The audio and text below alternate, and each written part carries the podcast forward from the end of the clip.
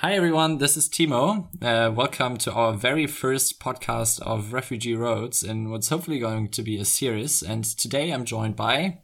Hey, it's Florian, uh, Timo's best friend and colleague, also from Refugee Roads. Um, I'm exactly. very excited for this first episode uh, where we'll just talk to a couple volunteers who have been on Lesbos more recently than we have. And this is uh, Adrian and Julie. Yeah, they are our guests today, and they have worked um, or are still working actually uh, for Lighthouse Relief, an NGO that's operating on the island of Lesbos in Greece. And today we'll talk a bit about their experiences there, um, as well as, um, yeah, uh, what happened after the EU Turkey border tensions um, arose and in the context of the corona crisis. So thanks so much for being here to talk to us today.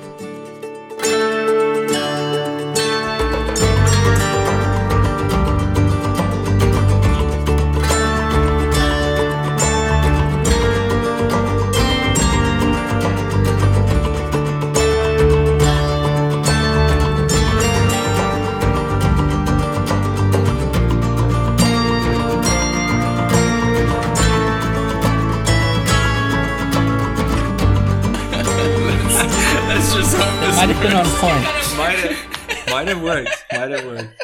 All right. Um, let's rewind. Let's let's go. All right. So um, today we're joined uh, by Adrian and Julie. Adrian and Julie, both of them worked in Lesbos um, on and off. For Adrian, it was the beginning of 2020, and Julie um, later in 2019 um, for various NGOs, but mostly Lighthouse Relief. Um, and they, they will explain a bit more about what uh, Lighthouse Relief does on Lesbos. But we're here today to talk a little bit about their experiences, their last sort of visit to the island, and um, also their kind of process going through evacuating the island um, in the context of the uh, corona pandemic and that hitting the island, um, of course, and the mainland of Greece. Uh, and then in general, sort of the, the impressions they've taken away from that and also um, ways forward um, what they're kind of yeah thinking about what will happen um, to the camps uh, on on Lesbos, but um, also in general their work, Lighthouse Relief, uh, as well as the other eight organizations that are still there at the moment. Um, and uh, yeah, so thank you very much for joining us today, Adrian and Julie. I'm very happy hey, to have you. Thank you for inviting us. Awesome. Uh, maybe you want to give a quick round of introduction. Uh, Julie, ladies first. Maybe you can start with uh, just a bit of a background what you did at Lighthouse Relief and when you worked there. Sure.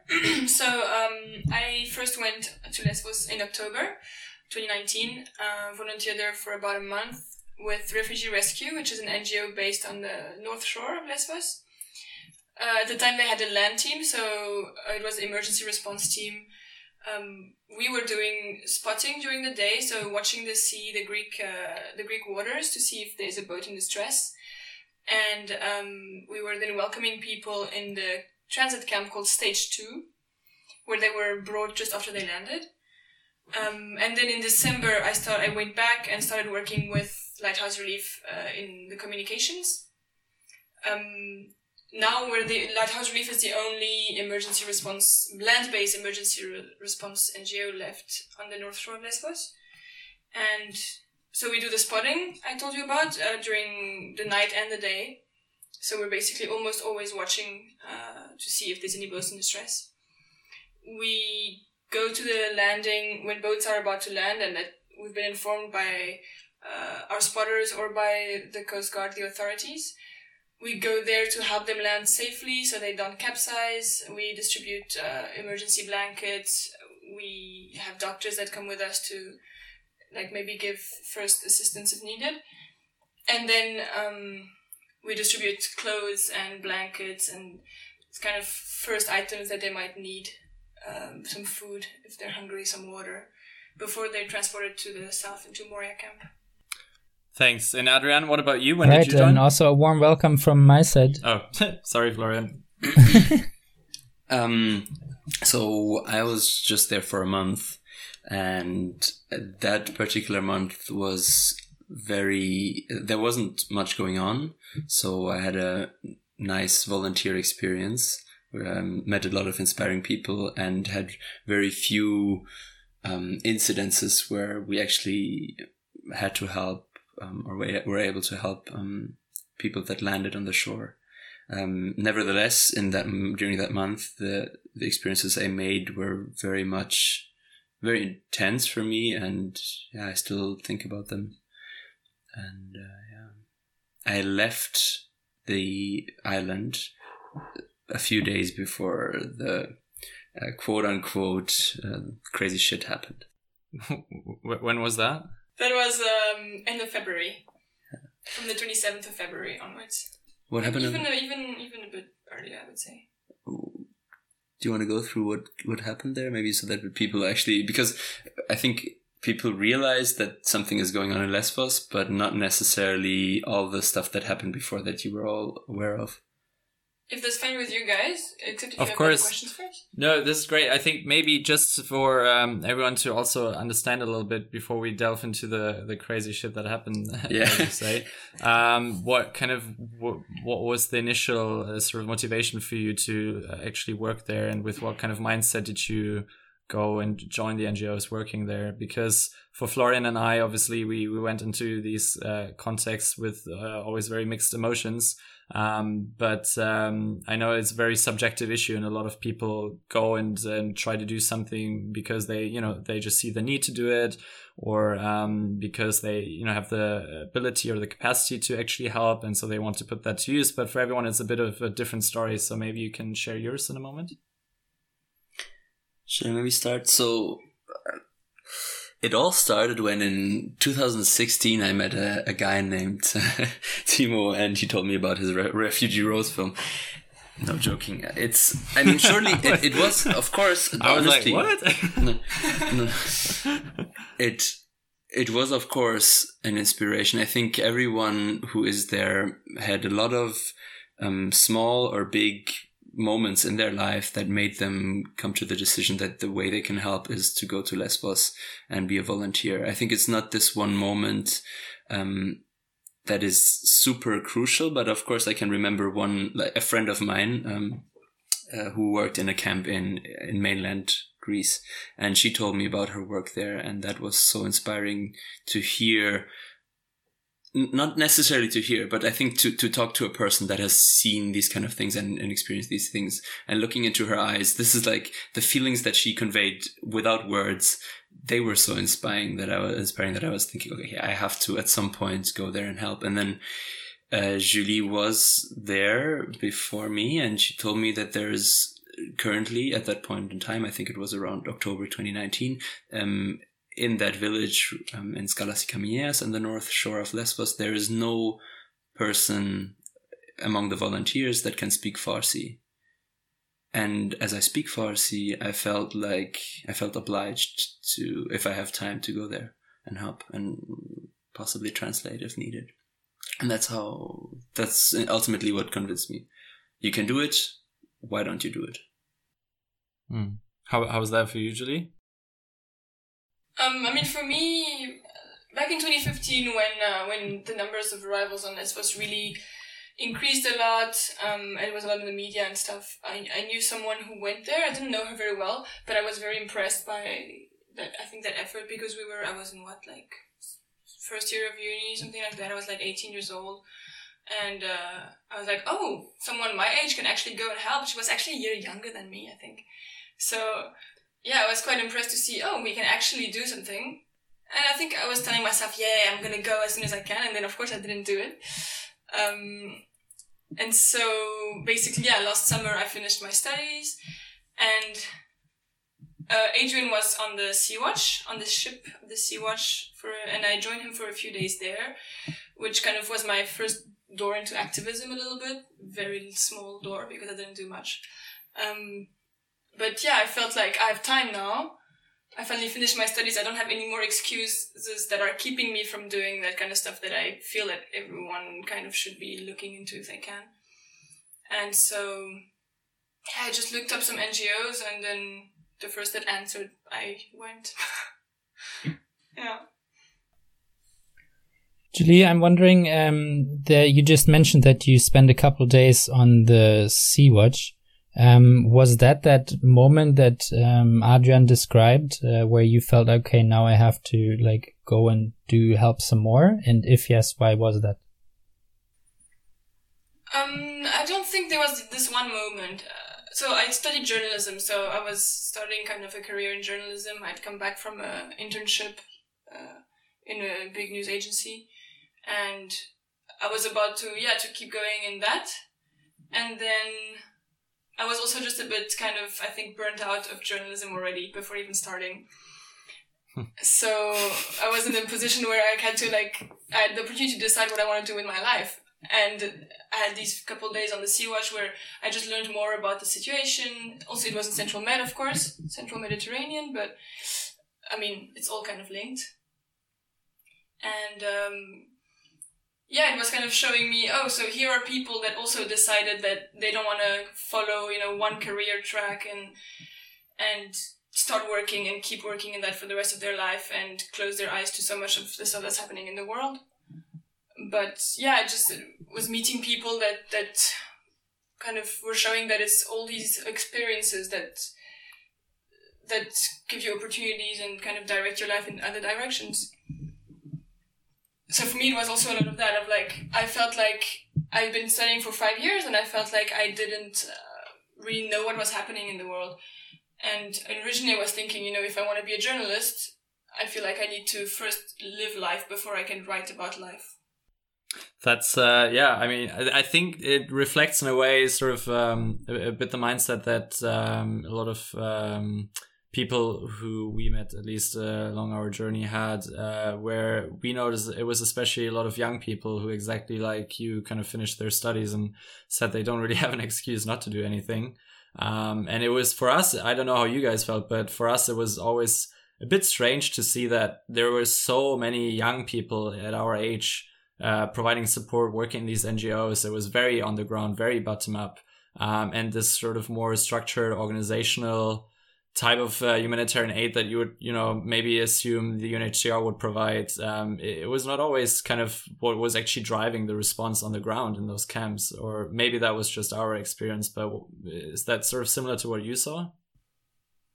Uh, personally, it is something that that I've been thinking about a lot in the past couple of months. Um, that a lot of the volunteers are what like 20 years old my roommate for like several months was 19 and she lived there for what four months in on lesbos i think it is a bit very not surprising but um i would say almost shocking that it's young people are taking that into their hands um, mm. where like yeah, of course, like we have the time, we have the opportunity to do it that older people don't. But it feels a little bit like a lot of the time it's kids organizing to do things that the adults should be doing a little bit. Yeah, exactly. Uh, yeah, it's kind of like cleaning up after the adults, isn't it? Um, a bit at least. I don't know, Adrian. What, what was your impression? It's very similar. Um, oftentimes after I left, Julie would tell me we would have phone calls, and she would tell me exactly that um, we're doing the work. Not like we're so young, we're having such a responsibility.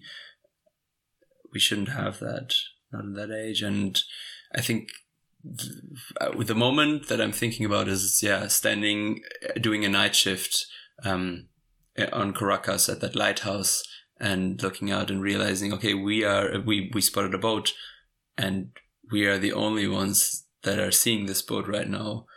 It's kind of in our in our hands whether we we text the I don't know we can we contact the authorities to let them know that there's a boat right now and um, help them arrive. It's a bit unreal if you think about it like that.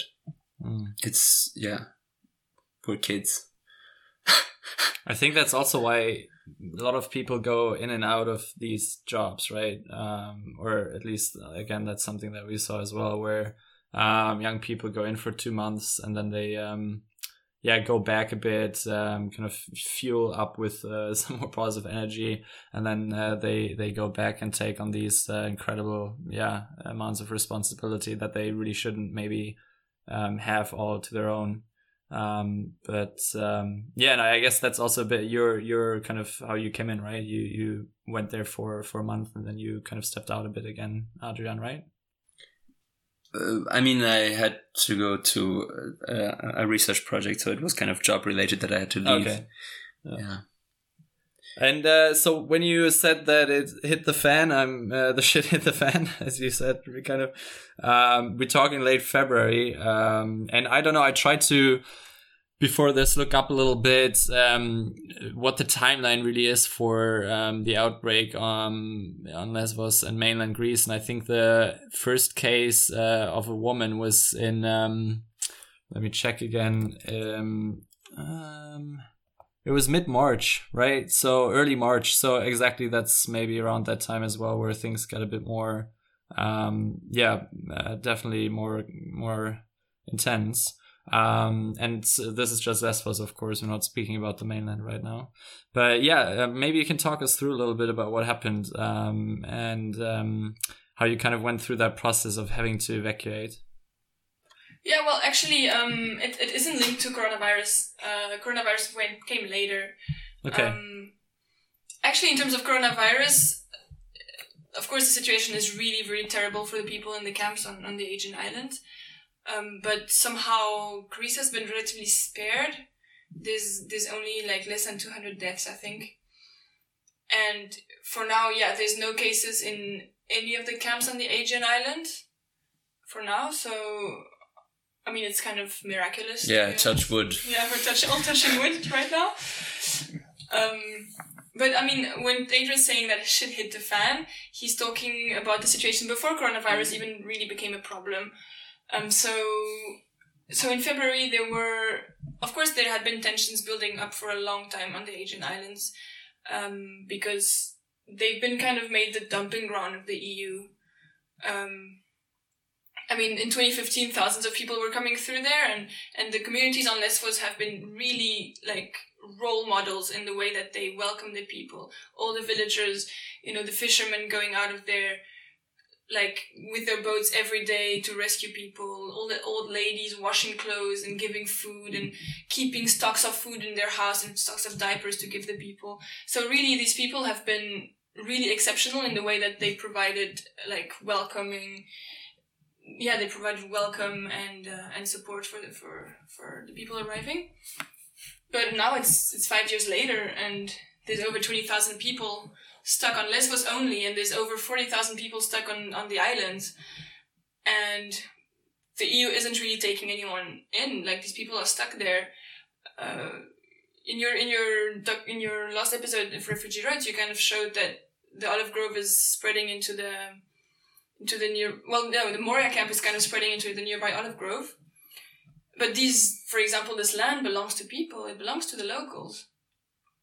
Um. So, and of course, I think there's about eighty thousand inhabitants on Lesbos. So you can imagine the impact of twenty thousand uh, extremely vulnerable people. Um. So basically, tensions had been mounting, like building up for a little while.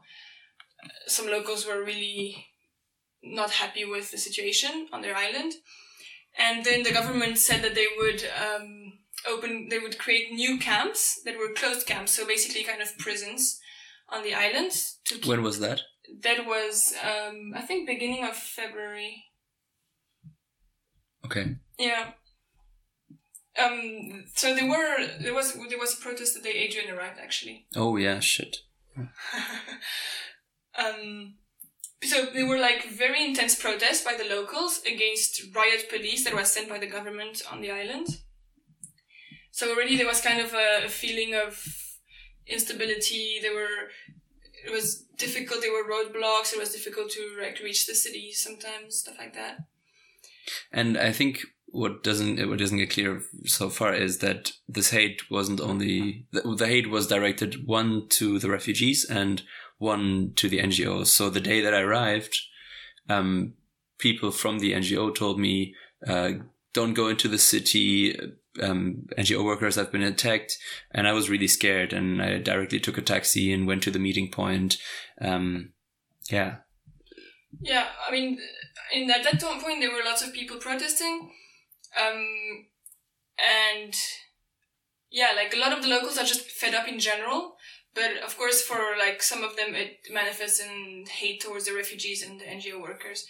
and yeah, a lot of people are starting to say stuff like that NGOs are are you know encouraging refugees to come and things like that. So yeah, there had been like some attacks against NGO workers, the refugees, or yeah, against refugees, much more probably.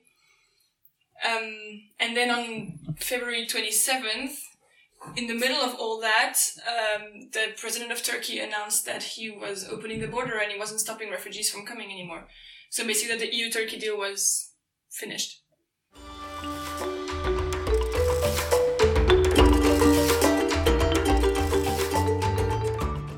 And then that's when the situation really escalated because um, suddenly there was this kind of fear of thousands of people arriving, uh, just like in 2015. There were also dozens of journalists coming to the island suddenly, everyone flocking there, all the attention of like the media just zooming into this island suddenly. And, uh, and the people that were already angry and already like, it was already kind of at a breaking point, uh, the locals, I mean, suddenly like, yeah, like hearing all the time about more refugees coming, more people coming. And I mean, for us, basically, I can just talk about our experience in the north, but suddenly it was a very, very calm month and it didn't really increase that much uh, compared to what we were scared that would happen. You mean February? February, February was it? yeah. Calm month, yeah. Yeah.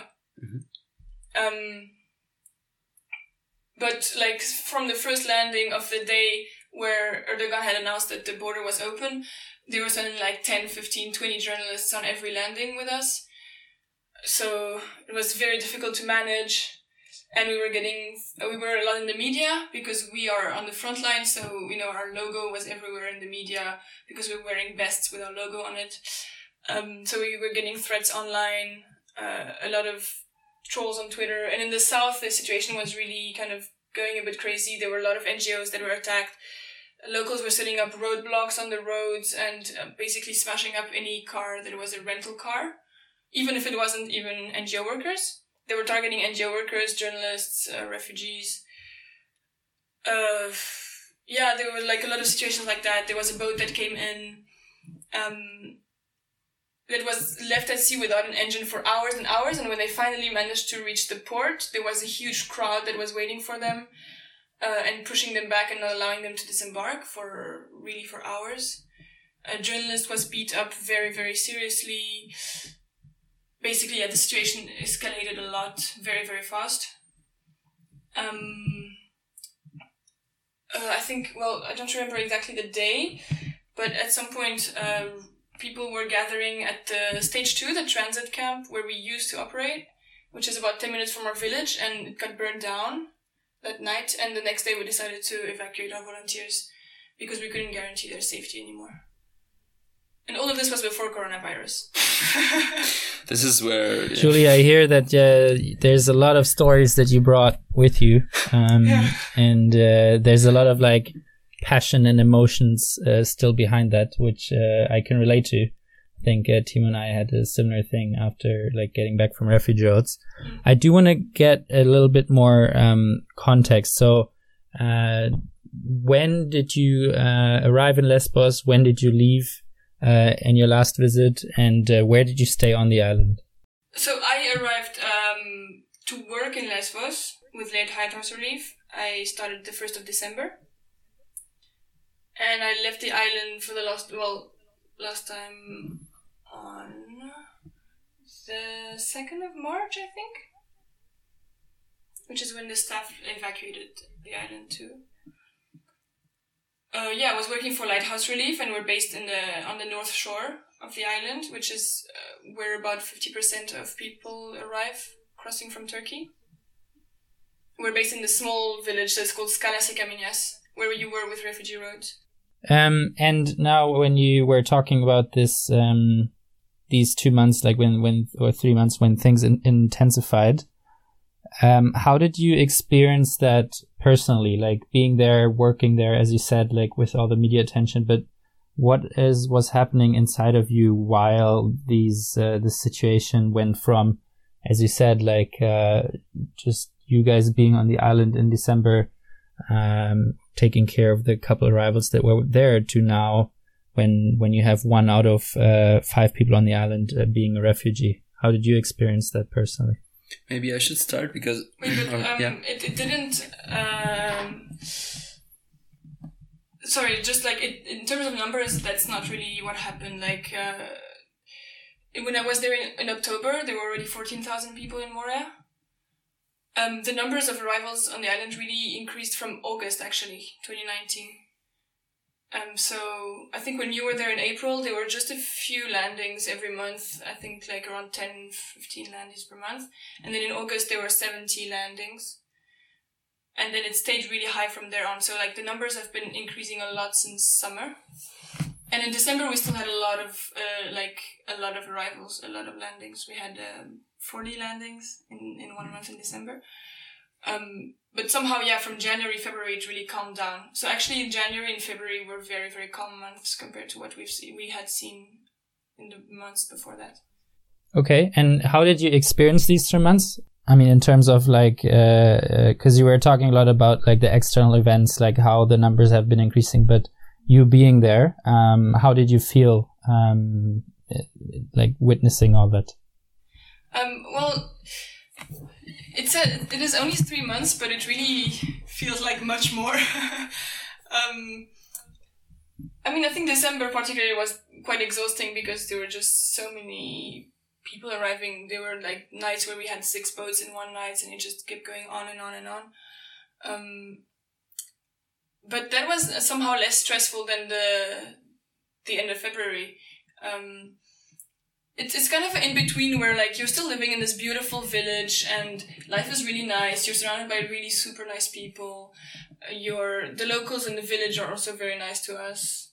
You know, you're kind of living like a almost a holiday life by the sea, and then at any point, you know, like it can switch, and you can have you have to like run in five minutes to the meeting point and drive to a boat landing, where it can be like really really bad situation so it's really hard to kind of put it into one word how you feel it. And you can really feel it day by day. You can't i don't i don't really know how to define it as like a i don't really know how to answer to like how did you feel during these three months? Because every day or every like couple hours was a different feeling in a way. The end of my stay was really very stressful i would say. Just kind of overwhelming with yeah like I mean, threats from locals, threats online, thinking about the volunteers, um, having to meet with journalists, and just every landing being like a very, very chaotic, complicated situation because of all the people there. Um, and yeah, not knowing kind of what's gonna happen. What just, it also felt like, especially in the end, it felt like it was really a political game that was being played by governments and that the people that were the people were stuck in between and they were really pawns in this political game. And that's really depressing to see that that it's that like this this little respect for human lives kind of I have a question to follow up from that, and uh, maybe for Adrian, you can you can come in. Um, I think two points that you mentioned uh, are you know definitely also relate to what we experience, um, and um, you always kind of fall back into this discourse, and it's very difficult to avoid it. To talk about numbers, like you know, there were 50 landings, 70 landings, and um, we also talk a lot about you know the grand scheme of how things look, like the overall situation. And I think this has also been one of the sort of critiques behind what we try to do with Refugee Roads to how can we zoom in on on the individual behind that? Um, and i think especially when there's a lot of media presence sometimes that focus becomes sort of sidelined a little bit. Um, i i was wondering how you feel about you managing to is there space to even while you're doing all this work and you're super stressed of course to even zoom in on the individual and sort of have a one-to-one conversation or is it more like okay we need to rush through to to this location we need to get them there uh, you know get get some blankets here and sort of what is the process you know behind behind your work as you as you think about and try to connect with um, with the people arriving? From our work on the north shore we, we can't really connect with the people. First we, we don't speak the language most of the time except for adrian who uh, speaks Farsi, so he can at least speak to them. But yeah, like it's a lot of a rush. It's it's you know getting them out of the boat, giving them emergency blankets, giving them water, getting them into the van, um, like reassuring people, checking if anyone's like sick or in danger or something. Yeah, getting them into the van, you know, distributing them what you need, what you can, and what you need, and then they're they're gone in the matter of a couple hours at most. So from our position, we do not really have the time to talk to them individually. Hmm. Maybe Adrian has to add about this. Yeah, I had these kind of in between conversations where people just they realize there's a person that understands them that is that looks like I mean I didn't go through all of their ways. I look like, you know, I don't know, an outsider or whatever. And then people open up and tell you stories. A guy, me handing out, you know, like blankets. Um, uh, what are they called? Uh, uh, these warm blankets. What are they called? Emergency blankets. Yeah, handing out emergency blank- blankets, and while pulling an emergency blanket over a person, him telling me like, "Yo, in Moria, is there a, a football place, like a place where I can uh, practice um, like my football skills? Because I'm actually like a a professional football player and." And you're like, shit, I, I don't know if there's a football place somewhere around Moria. I don't know if you can train. He's like, yeah, I, I really want to train. I don't, I, I really should keep up my game. I'm planning to apply for like a, a European, um, football It's a lot club. of expectation management, I imagine, right? Yeah, It's, exactly. Uh, yeah, I, I, to be honest, I, I think I'm always a bit um, negatively, I would say, amazed by um, the sort of information that trickles or filters through to people arriving. Um, and uh, I, I wonder, like, you know, the different expectations that they arrive with, and then the feelings that they have once they realize a lot of that might not actually become reality. I think that's a very hard process, and I, I assume, as you just said, being in the middle of that can be really um, difficult, right? Yeah, especially learning to say first I cannot say that or second we cannot we don't have that for you. We cannot give you that. Uh, Either it's like some kind of non-food item like I don't know, an extra socks or whatever, baby shoes, um, or even more important things like there was a, a moment, one of the most impactful moments in terms of connection with people, where a woman asked me for dry milk. Um, I can go a bit more into that story if you want, because it's a really, I don't know if you, or I Yeah, can tell it another please. time Yeah, please do. It was i think my first time when this transition camp this transit camp stage two was still there and not closed and not burned down um i think it was the last group of people or, that was there officially and this woman was in this dry box uh, where the, Uh, she was changing the clothes of her child. It was a five five months old baby looking very pale. And our medic was sitting across and looking at the baby and it, she didn't look very happy about the state of the baby. And so I had to translate and ask the woman when did the baby last uh, was last breastfed, and she said, "Well, my baby do- my baby doesn't take milk; it takes dry milk because I've been eating so badly. I couldn't give milk to the baby." And when we crossed, um, we had to throw out um, our stuff because our boat started leaking. Uh, it got water in, and we had to throw out all of our bags. Um, and in this one bag of mine, there was the rest of the dry milk that I had. So right now, I only have two more packs of dry milk, two more rations, and that's it. After that, I don't know how to feed my baby. And then, I, and then you have to translate, and our medic looks at me and says, "Okay, make sure she gets as much dry milk as as you can give her right now, because in Moria there's no dry milk." And this is like I don't know. It was it's very There's no dry now. milk at all in Moria. Or She that's what she said. I, I cannot confirm that, um, but in that moment, that's what she told me, and I didn't know. So it was very very hard for me. Even now, like it's um, I'm still emotional about that. I'm still shaking a bit when I'm saying this because I can see her eyes. I can see the panic in in this medic's eyes when she realized that this ch- child is going to have a very very hard time. Yeah. I think it's not easy to move on from um, a place like that uh, if you're, especially if you're kind of forced to leave, to like pack your things and and leave uh, all of that behind and leave it in the hands of those who are still kind of there. Um, and uh, maybe you can just quickly talk us through those couple of hours or even days of you um, leaving the island, how much time did you actually have to prepare? And what were sort of the last things that you wanted to really make sure of you still could do before actually leaving? Um, and and um, yeah, as I said, leaving kind of everything in the hands of those still still there. I mean, Adrian didn't evacuate; he left before, Right. so maybe I'll answer that question. Um,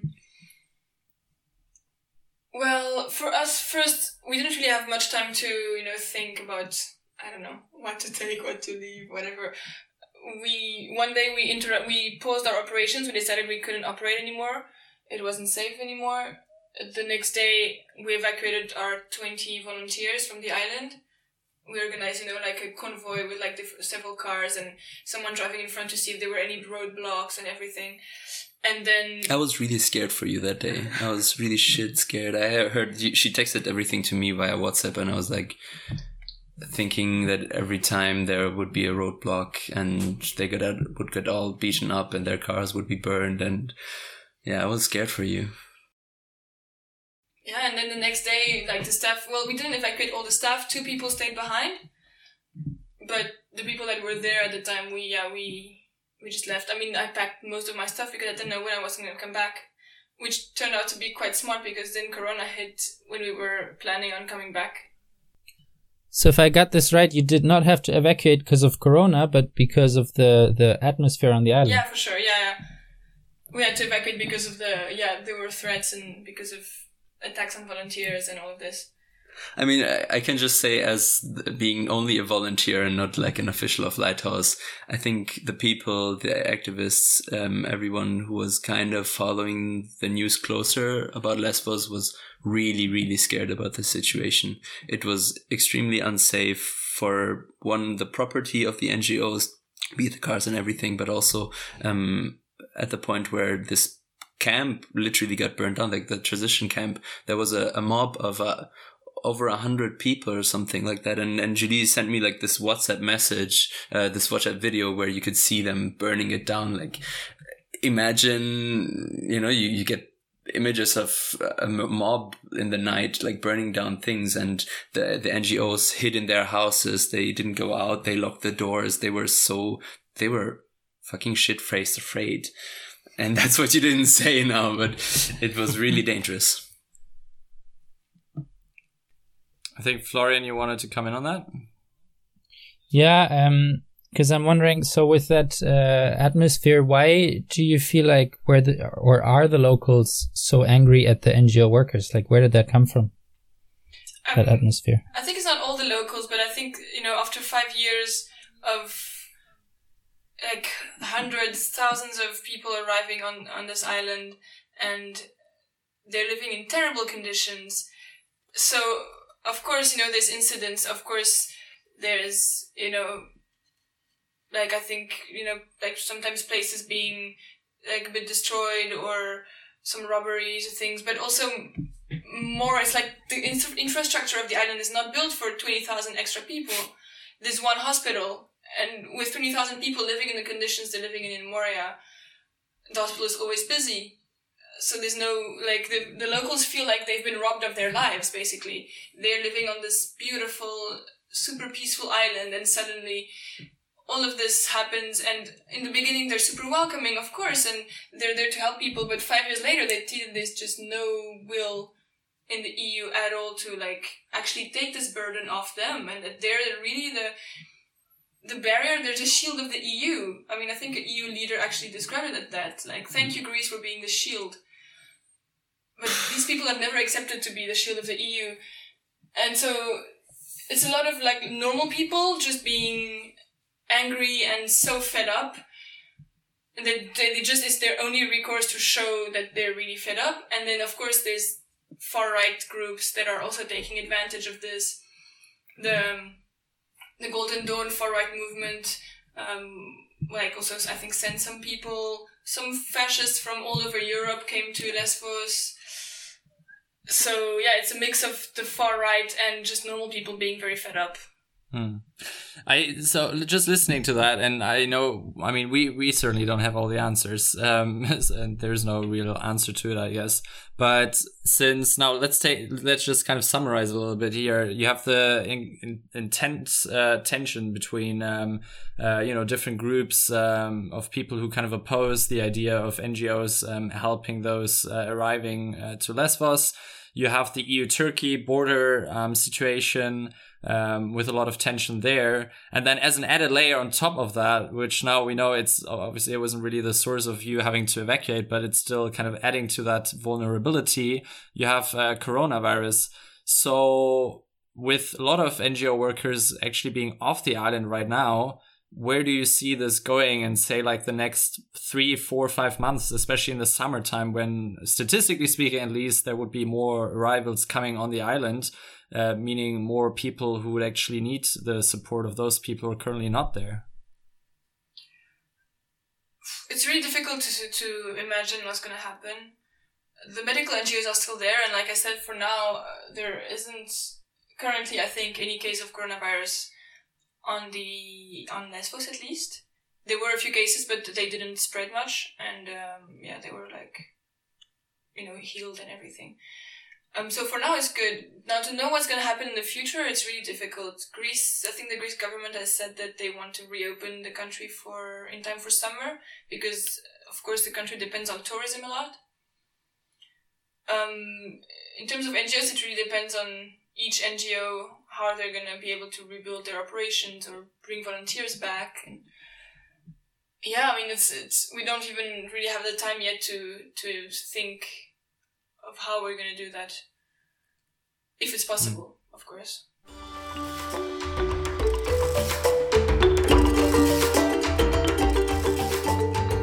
Adrian what's your kind of take on this so I don't have a sophisticated take, and I stopped following more or less the news about Lesbos because, and that is very central of what I'm going to say here. I lost hope in a lot of things. I think that's when I was there. Um, I didn't realize that I had lost hope, but now looking at my diary, I've always written it down, of course, while I was there. But you you don't realize how much you, you yeah you you completely lose the hope in, in institutions in the EU and what's going over there in Brussels where you are right now. and then when you're back and you take a look at it, you're just, it's just so frustrating. and so I still think that there is hope, but it's not I, I don't see it within the official institutions that are are to be taking care of this but rather in what's going on right now in germany. You know i'm in a relatively we're in Karlsruhe right now in a German city and you can see people writing leave no one behind everywhere and uh, civil society engagement is what what's giving me hope right now. And where i think that people who are listening this uh, being european should should think about how they can contribute to, to spreading the message that there is people in a really fucked up situation right now in, in Moria and in the other camps around the uh, Aegean islands. That's what's giving me hope right now yeah, I don't know. Maybe you can tell us a good story from from Brussels, but it didn't sound like something is going better. You know, I can tell you a good story from Brussels. Well, first, I, I just want to say that I I find it a bit heartbreaking. Um, uh, uh, first of all, I totally understand what you're saying. It's just it is really heartbreaking to know, and I agree with that that the people who, as we just spoke about earlier, make up a majority of those who are on the ground, like the NGO workers, the volunteers that they're kind of the ones actually also losing hope. Because if if they don't have the hope who who does it you know? So it's kind of a, it's a very conflicted situation that we find ourselves in. And i mean i just listened to this website. I, I just uh, quick note on that it's called files from moria.de and um, the web- website just kind of um, collates a lot of um, videos and other stories from people who live in the camps, so um, refugees um, themselves or arrivals themselves. Um, and I just always find it so fascinating how a lot of these stories still reflect hope. Like there's a lot of we can still do this. There's also a lot of like, of course, this is all problematic, but it at least from my experience, it often ends on a note like, well, but we'll get through it eventually. Um, and I think that's why it's so important to talk and listen to these stories from the people on the ground. Um, because that is probably what's gonna drive, um, yeah, uh, NGO workers and volunteers to continue to do their work. Um, and now I think, well, we're remotely, that's probably very difficult. So I think initiatives like this are really nice. But I, I don't know, maybe, yeah, that's a question to the both of you as well, whether that also reflects your kind of perception. Did people who arrived, were they still very hopeful after, you know, like a few days or even weeks in the camps? Or was it just that initial like expectations, like, oh, do we still have a soccer field in Camp Moria? I, I mean, we only saw these people in their first moments on the island, and then they were, of course, very hopeful and certainly perceived what they arrived to just that beach, or even if if they were at night staying outside in the rain and waiting for the bus to take them the hundred kilometers down, or like I don't know, like the hour down to Moria. Still, then they it seemed, or from the from the few conversations I had, that the people were still happier than waiting out in the, in the forest on the other side, on the Turkish side, and waiting for, for the smugglers to, to get them into the boats or whatever, whatever stories they, yeah, told me. Um, but, but talking about hope from the volunteer perspective, sorry to bring it back to that, but I, I think it's also really important that the people that are listening to this podcast right now understand that, yeah, at least speaking for myself, I lost a lot of hope. And it's really important to realize that there is not just like, oh yeah, there's a bunch of volunteers and a bunch of NGOs that are taking care of this because this is too big. We cannot handle this. It's really important that people understand that this is a thing, even though there's tons of NGOs and people are like donating money, which is really important, really great, but that is not all what we really need is that people care in Europe, that people go out to the streets and create art, create I don't know, like spray graffitis. Like recently, it happened with the the One Up crew, and yeah, make make other people aware. I think that is that is where I draw hope from from the other side. I think you always look to the other side in, the political engagement, and and that's yeah. As an activist, as a as a volunteer, I think I'm I'm ho- I'm hoping for the people in Europe to care. Julie, do you have um, sort of what was yeah a quick few comments on on this. Where do you see this going? Yeah i mean i agree with adrian. I think as an ngo worker of course you want to keep hope but especially with what happened recently you know seeing like operations that have taken years to put in place we've taken years to to find a very efficient way of responding to people's landing and to helping people. We've been spotting for four years non-stop and suddenly and this is because of corona mostly we've had to stop everything. And so many projects that took so long and so much effort and so much energy uh, to build have had to just stop.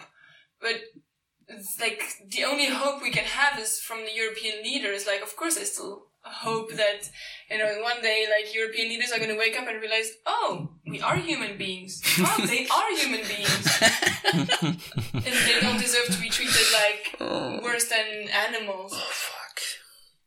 Of course, like that's I mean that's the only hope I have. Hope shouldn't come from NGO workers. We shouldn't be hoping like. Oh, there's gonna be like a hundred kids that are gonna come to the beaches and help people. The only hope we can have is, I really hope that at some point these governments are gonna stand up and realize what they're doing, realize that they have a responsibility in this. Mm. I saw some a uh, little bit of reflection from uh, I think it was in Luxembourg, uh, where um, some of the politicians after they because it was Luxembourg, Germany, and I think now also Finland who at least took in some uh, refugee children from the Greek camps, um, who said that of course that's just sort of a drop in the you know in mm-hmm. the ocean. Um, also, I should probably not use that metaphor at all, but um, I yeah. I think that um, there is at least you know that kind of um, yeah degree of uh, self introspection and um, realization that of course um, a lot of what is going on right now and the actions being taken are yeah probably not not enough, um, especially when you see some of the headlines going around with um, I think it was in southern Greece where there was a hotel with um, uh, yeah, asylum seekers being tested positive for COVID 19. um, and uh, you know Ritsona camp being sealed off, etc., etc. So a lot of the these things are happening, um, and it's um, yeah, as you said, it's incredibly difficult to connect these issues with um, what is actually being taken at the higher policy levels. Um, but uh, all the more important to talk about it um, and try to make that connection from your viewpoints. I think that uh, yeah, we could only delve into so much uh, during these couple of few minutes, but it was already very enlightening and um, to just you know get back to that mindset a little bit more on on what went um, on in late February at least. And um, yeah, I think uh, maybe if you want to add a few things, I always like to kind of give you the room also to pick up on uh, things that I haven't asked yet or Florian hasn't asked yet. So if there's anything you would kind of another message you would kind of make, then please uh, please go ahead. And I also would uh, just sorry to jump in as well. I also would like to know if you guys plan on going back at all. Yeah, I do plan on going back. Uh, at some point, we're gonna have to restart as soon as we can because right now there's no one there to to help these people in case there's like an accident or anything. So and yeah, you have to I explain why. It's because there no one can actually arrive there. I mean, Greece is on lockdown right now, so we can't even go. There were like 130 people that were stuck for a month, basically in the middle of nowhere. They were kept there by the by the authorities, and and um, we couldn't even go there because there's a lockdown, so we couldn't even bring them what we usually bring. So we we are our staff on the ground organized to bring this kind of stuff through other actors, through UNHCR and stuff. But of course, it's so far from what we usually do. So of course, I plan on going back and helping however I can to kind of rebuild um, the operations of the NGO, see how we can restart, see how we can talk with the authorities, see how we can bring volunteers back if, if possible. Um, and yeah, like kind of set up a, again a, the system that we had. Um, if I had to say something, I would kind of repeat what Adrian said that like the situation is just getting worse basically day by day. Yeah. And every time you think that you've reached a breaking point, then it seems that there's just another breaking point. And like the only thing that can like stop this from just breaking apart over and over again is like political will, and political will comes from, I, I hope, from society, civil society mobilizing en masse.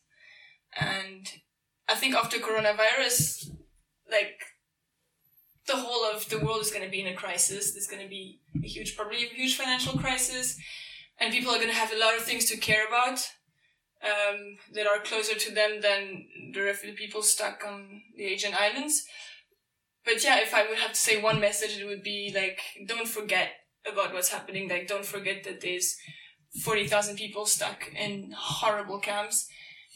And 40,000 people that all of them, most of them at least, deserve the international protection of the treaties that we have signed as Europeans.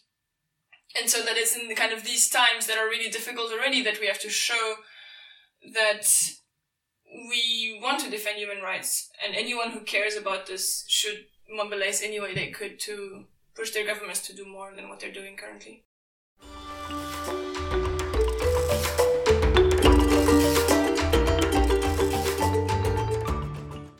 Maybe Adrian wants to add something. I think. Maybe. I think you spoke well. I I feel like I want to just shout into the microphone now and be I, okay, touch on wood. It didn't happen yet. No one is, but, but today is what the third of um, May 2020, and so far there is no positive tested case in Moria. But what the fuck?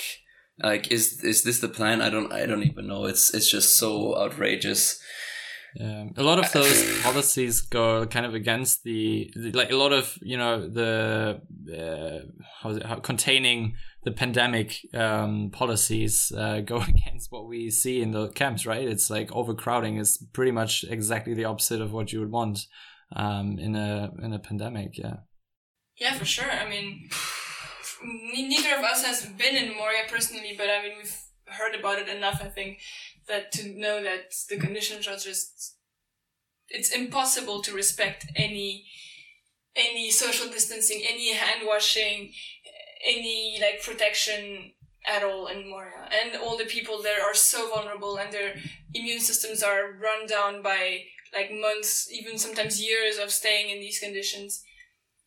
So of course, and it's, it's quite depressing to see that even in times of pandemic where you would think at least in this such a like difficult time, maybe we would stand up and be like, okay, the most vulnerable people, we're gonna get them out. Even that, it's taking weeks and months to just get like 50 children out. It's good. It's good for these 50 children, but I don't know. It says something about about the EU. I think. All right, Adrian. Um, you said you want to shout in the microphone. No, no, no this Um, is. should we, Go should for we it. all shout in a microphone Oh to finish this God. up?